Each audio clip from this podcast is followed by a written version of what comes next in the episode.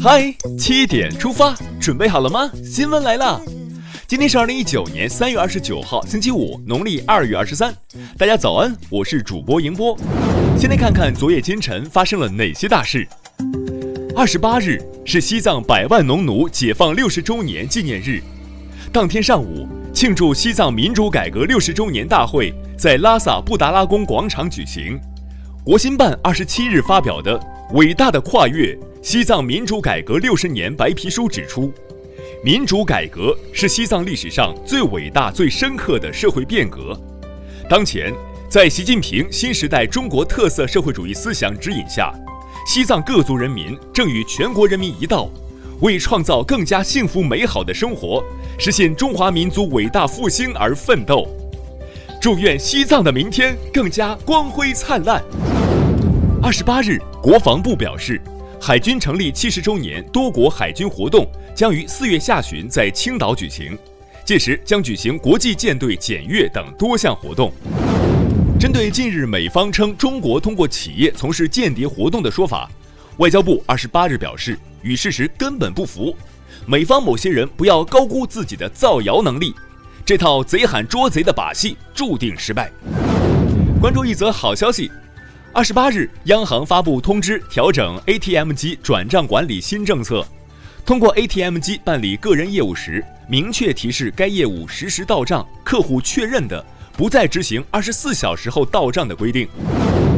28日，交通部表示，将完善实纵实横综合运输大通道，推动取消全国高速公路省界收费站，大力推动 ETC 安装使用等。在清明5.1期间，全国收费公路将对7座以下含7座载客车辆免收通行费，包括允许在普通收费公路行驶的摩托车。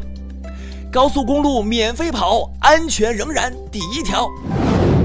28日，国家网信办指导组织抖音、快手、火山小视频等短视频平台试点上线青少年防沉迷系统。该系统将利用弹窗引导青少年选择青少年模式，还将试点通过技术手段筛选甄别农村地区留守儿童用户，并自动切换到该模式，引导青少年良性上网，呵护未成年健康成长，任重道远。现在关注一条总台独家内容，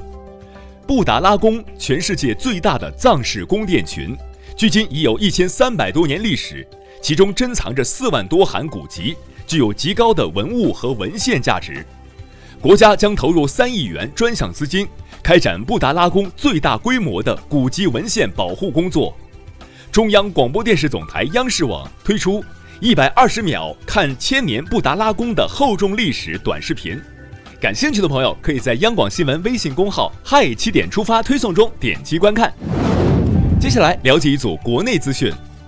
2019年中国北京世界园艺博览会将于4月29日正式开园。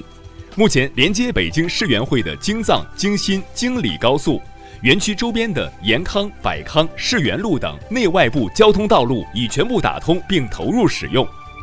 绿色生活，美丽家园，探园走起！近日，湖南省13届人大常委会第10次会议审议了《湖南省实施《中华人民共和国反家庭暴力法》办法草案2审稿》，针对之前女同志找妇联、男同胞该找谁的讨论，2审稿将1审稿中提出的为受害妇女提供服务和支持，维护妇女合法权益，修改为为受害人提供服务和支持，意味着男性也将纳入家暴保护对象。家暴不分男女，只有对错，请勇敢说不。近日，来源反杀案当事人王新元夫妇及女儿王某已分别委托律师向相关部门提出国家赔偿申请，申请金额为104万元。并希望对相关人员进行追责。近日，国家柔道队现役运动员、柔道全运会冠军马端斌通过个人微博实名举报老家两任村支书存在贪腐上千万元、勾结地痞流氓欺压村民等问题。28日上午，当地宣传部官方回应，目前被举报人员正在接受停职检查。被举报人刘忠军单方面否认指控。他称马端斌是无中生有，因个人利益举报。28日，沈阳市公安局发布警情通报称，沈阳市公安局交通警察局和平1大队发生一起纵火爆炸袭警案，嫌疑人纵火后用黑火药自制的爆炸物在1楼接待大厅引爆，造成2名警务人员和1名办事群众受轻伤，嫌疑人当场死亡。案件正在进一步侦办中。接下来这条新闻来自别人家的学校。四川西南航空职业学院近日发布通知，安排全校师生4月1日至6日放6天春假。这次春假的主题是去赏花，去恋爱，希望同学们能够去多接触大自然，认识更多的人，交更多的朋友，用心去感受到春天和爱情的美好。春风春雨春假，踏青恋爱赏花。网友表示，我又酸了。看完身边事儿，让我们把目光转向国际。据韩媒28日报道，韩国统计厅预测，韩国人口自然减少时间及死亡人口多于出生人口的时间起点为今年。韩国政府表示，为解决严重的人口问题，将成立泛政府组织，并在今年上半年公布综合对策。关注强热带气旋伊代。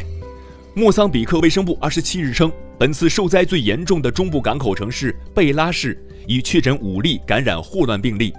另有2700例患者出现急性水性腹泻症状。是否感染霍乱疫情还有待进一步确认。世界卫生组织已经调派90万剂口服霍乱疫苗，预计将在本周内运抵灾区。近日，考古学家在古罗马庞贝古城出土了一个古代版的快餐店柜台，其上的装饰图案仍保存完好。报道称，大约150个类似于小吃店柜台的餐吧遍布在整个庞贝古城，为家中缺乏烹饪器具的穷人提供食物及饮料。当时的菜单上有粗面包配咸鱼、烤奶酪、扁豆和酒等选项。沉睡1000年的城堡中，到底还有多少惊喜？接下来是今天的每日一席话：风雨不动，安如山。2019年3月1日，习近平总书记在中央党校国家行政学院中青年干部培训班开班式上发表重要讲话，强调，历史和实践反复证明，一个政党有了远大理想和崇高追求，就会坚强有力、无坚不摧、无往不胜，就能经受一次次挫折而又一次次奋起。一名干部有了坚定的理想信念，站位就高了，心胸就开阔了，就能坚持正确政治方向，做到风雨不动安如山。风雨不动安如山，出自唐代杜甫的《茅屋为秋风所破歌》。原句：安得广厦千万间，大庇天下寒士俱欢颜，风雨不动安如山。大意为，如何能得到1000万间宽敞高大的房子，庇护那些贫寒之士，让他们开颜欢笑。房屋像山一样安稳，风雨也无法动摇。最后进入今天的每日话题：消防员为救轻生者牺牲不值。中国消防请宽容跳河自杀的女孩。近来，苏州消防员刘磊营救轻生女子不幸牺牲，